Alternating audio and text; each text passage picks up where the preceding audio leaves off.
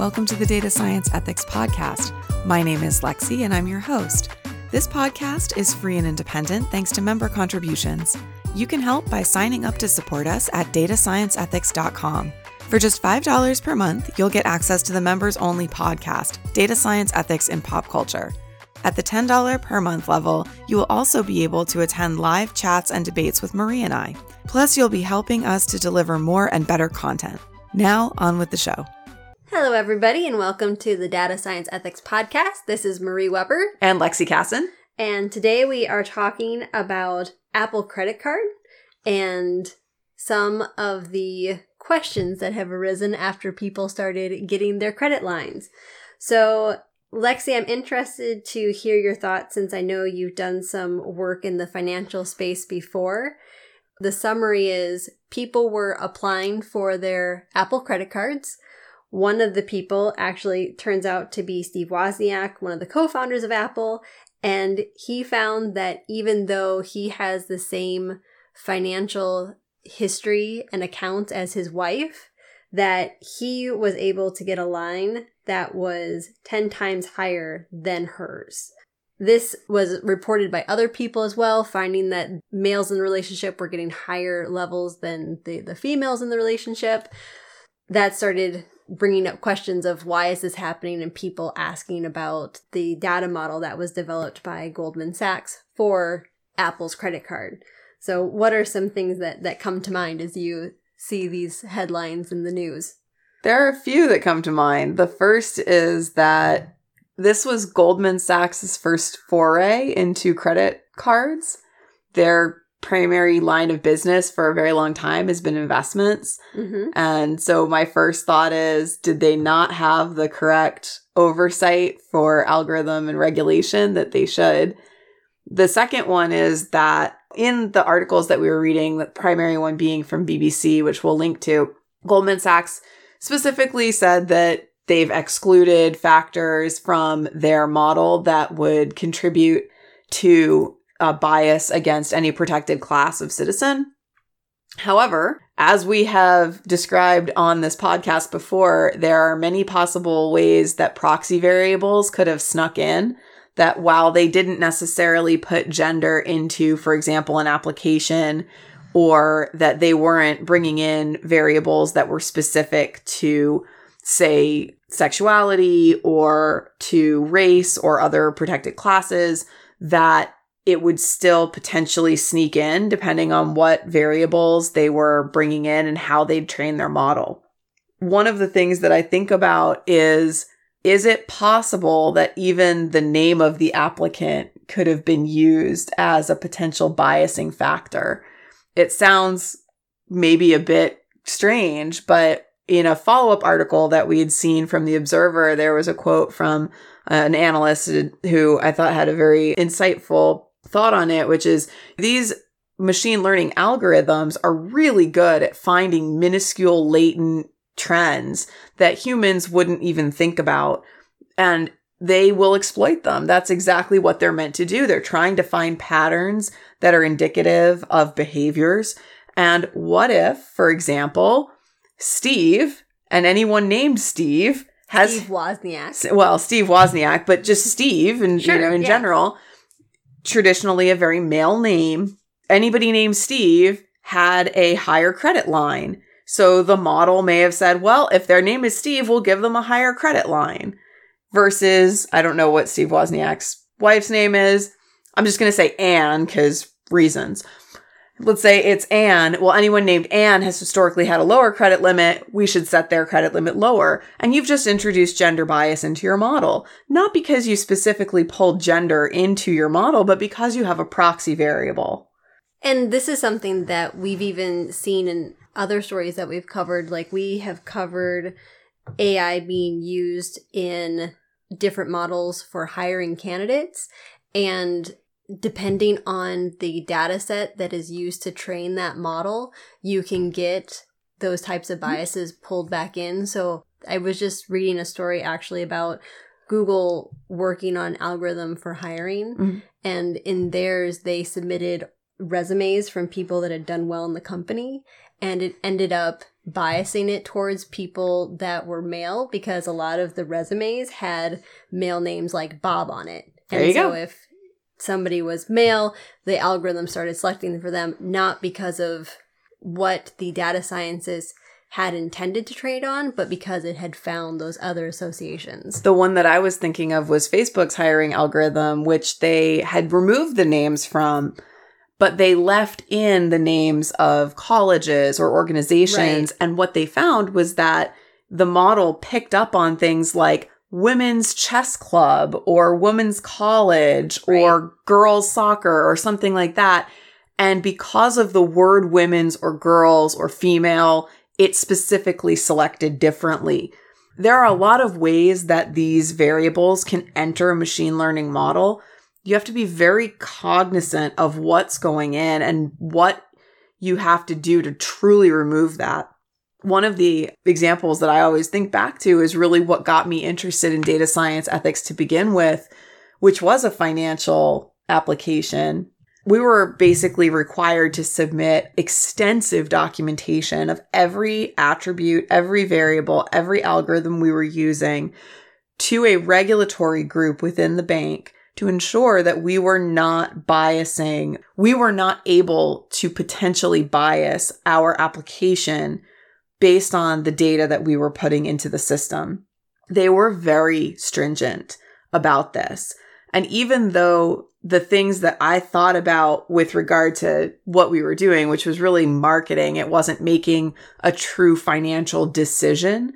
But even there, we were told you cannot have age or any proxy for age as factors within the model. So even though some of the things we were doing were trying to determine who might be close to retirement, we couldn't use age in that. As a data scientist contributing to marketing, it seemed a bit far fetched to think, well, I'm going to evenly distribute this to people who are 18 to 80. Right. That seems odd to me.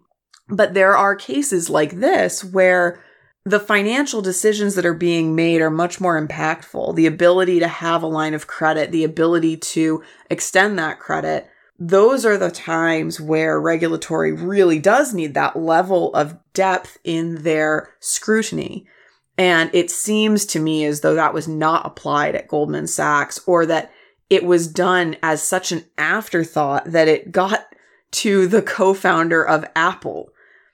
The other part that I feel like is kind of unfortunate for Apple, but they they dug themselves in is they said that this credit card was created by Apple, not a bank. Right. So now if it's the Apple credit card and the Apple co-founder is saying what's going on, our credit card isn't doing what it should, they're kind of on the hook to fix it. So when we think about retaining responsibility as we talked about in our last episode, there's a joint responsibility here between Goldman Sachs and Apple For to sure. resolve this problem. The other actor that shows up in these articles that we'll link to from the BBC and the Observer is that New York's Department of Financial Services has also specified that any discrimination, intentional or not, violates New York law. So Oof. the fact that it is documented that discrimination happened means that the algorithm was not ready for prime time and should not have been released. It's illegal. It's violated the law. Now what happens? The credit cards Right. are out there. Are they going to just blanket increase credit limits to women who have the credit card? Are they going to decrease credit limits for men that have the credit card? How do they balance the risks now that they realize that their algorithm has flaws? And what does that mean that it's violated the law? Who's held accountable to that? We've determined there is responsibility in multiple places. Certainly more than one person worked on this algorithm. Certainly more than one person looked at this algorithm. Are you really going to hold culpable legally everyone who touched it? Where does that come down? Is it Apple? Is it Goldman Sachs that's going to end up having some sort of penalty from the state? What does that mean? I feel like there's an opportunity for New York to help in this context redefine what would need to happen to truly test a model like this. before it could go into production, before it could go into prime time. Typically, you do that. You do have a data set that you run through your algorithm and see does it create the results that you would expect. What I have to wonder in that is did they mock up every field? If you were testing an algorithm for financial credit and you said, well, I just want to grab credit limits and like I want to grab financial information and see what comes back. If you, let's say, created your data set and it didn't have names, but your real life data set did, maybe, just maybe, you'd have missed it. Maybe you'd have tested and thought, this all looks good. I see that people with roughly the same credit score, roughly the same debt to income ratio, roughly the same repayment schedules, all these financial metrics seem to come out the same. That looks equitable. Sure. But you didn't include the names. So with that field masked, then the algorithm behaved differently. Correct. Sure. You didn't get the variation that you would have seen. It sounds so simple, but it's that kind of simple stuff that gets missed every single day. It's like the little things that you think that has no bearing. It doesn't matter. But if it were something that basic, it is entirely feasible. It's that type of data manipulation that happens every day. And it's something so simple that just, it messes you up every time. And in the BBC article, there's actually kind of an an analyst, Leo Kelion, who discusses part of the problem is that the Goldman Sachs model is a black box. And so being able to define exactly what happened can be difficult. I don't know that there's anything specifically different about Goldman Sachs's algorithm for their credit limit determination versus any other banks. You're not going to go to Chase and say, I would like to know exactly why my limit was set at X. They couldn't explain that to you. It's not Goldman Sachs alone that can't explain how that specific number was applied. No, but this is something that we've talked about in other episodes where a lot of the machine learning algorithms, because they're basically training themselves, do become a black box where it's not specifically known how they're getting from the inputs to the outputs every Sure. single time. Usually it's not necessary to try to reverse engineer all of that. It becomes very necessary when you run into problems like this and you realize that there's bias. There are algorithms for finding bias in algorithms that you could apply that clearly weren't applied. There are explainability packages that you can apply against a machine learning application to try to explain to you. The issue that, that you have with things that are very complex, like these large neural nets that are used very commonly for deep learning and so forth, is that for a human to try to parse apart everything that's gone on in that black box, it would take an inordinate amount of time and brain power. Sure. And we simply don't have that type of capacity. You'd want to understand the largest cases, the ones that apply to most of the data. And then you try and dig into maybe some of the, the smaller results. Generally speaking, you can only handle trying to reason out so many different cases. Machine learning is there for scale. The whole point is that it can scale larger than a human mind can scale generally. It's going to be an awful tough call to say, well, we need to be able to interpret every little nuance of this model. We've specifically designed systems to do more than we could. So we either have to scale back the system or we need to come up with a system to be an adversary to the system we created, which is what typically happens. You have an adversarial neural net or an adversarial algorithm that you would pit against it. So in this case, think of it as your credit decision algorithm pitted against a regulatory algorithm. The regulatory Makes sense. algorithm might be the one that checks for bias, might be the ones that checks for proxy variables or skewness in the data that shouldn't be there. And it would constantly have this battle. Every decision, every time, it would be reevaluating and saying, does this still look like what regulatory would need to check for? Yes or no? If no, it's going to retrain model on the decision side versus having to retrain the regulatory side.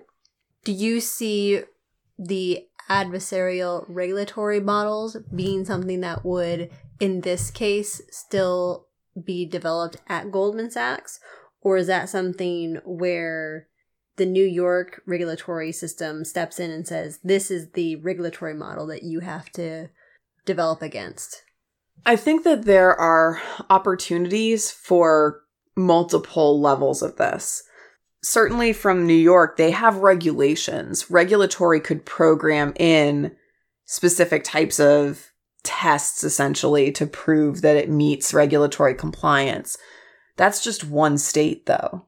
You've got all the other states in which they're offering the card. There's federal level regulations. There are all these different layers of compliance that you would need to code for. And so I think that there's a market out there for a regulatory compliance adversarial model that could be programmed with all of the code that needs to be in there to check.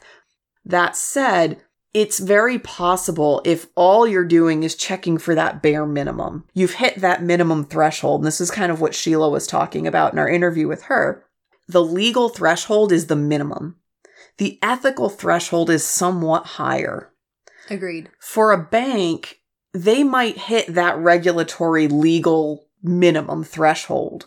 But to truly be ethical with their decisions, they may want to apply additional factors or check for additional things to make sure that they go to their own standards beyond just what the regulation tells them. So I think there's an opportunity there. The other thing is that I always worry that we get into this cat and mouse. We've talked about this with anticipating adversaries. When you start to anticipate the tests you have to meet or beat, you start gaming the system. So if your algorithm for your decisions knows what it has to test against, it can maybe find ways around it that'll meet what the regulation says, but maybe doesn't meet the spirit of the law or regulation that also comes back to how you test and train and feed the model because you'd want to make sure that this kind of goes back through the data science process. How did you train the algorithm and what data did you use to train it? And then once you have the model set up and it's ready for production, how do you continue to monitor it and make sure that it's doing what you want it to? And if it's not doing what you want it to, how do you retrain it and adjust it and make sure that it's working the way that you had envisioned it working? Absolutely. It's part of retaining responsibility for the yeah. outcomes and making sure that over time you're adjusting and keeping the responsibility of the adjustments and the outcomes and so forth. Not that you're individually accountable to it, but that as an organization, as a group, as a team, you are responsible for ensuring that the outcomes are what you intended. So I think the points that you just made, Lexi, really kind of tie in with the quote that the Observer article ends with. One of the analysts that they quote in this article from Lux Research. His name is Cole McCollum.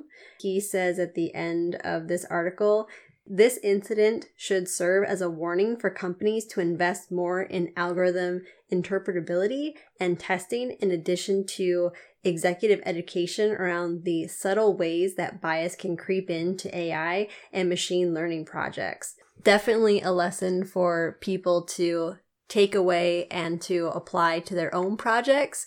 And even as us being consumers, take into consideration as we're looking at, at these new offerings that are coming onto the market. Thanks everybody for listening to this episode of the Data Science Ethics Podcast.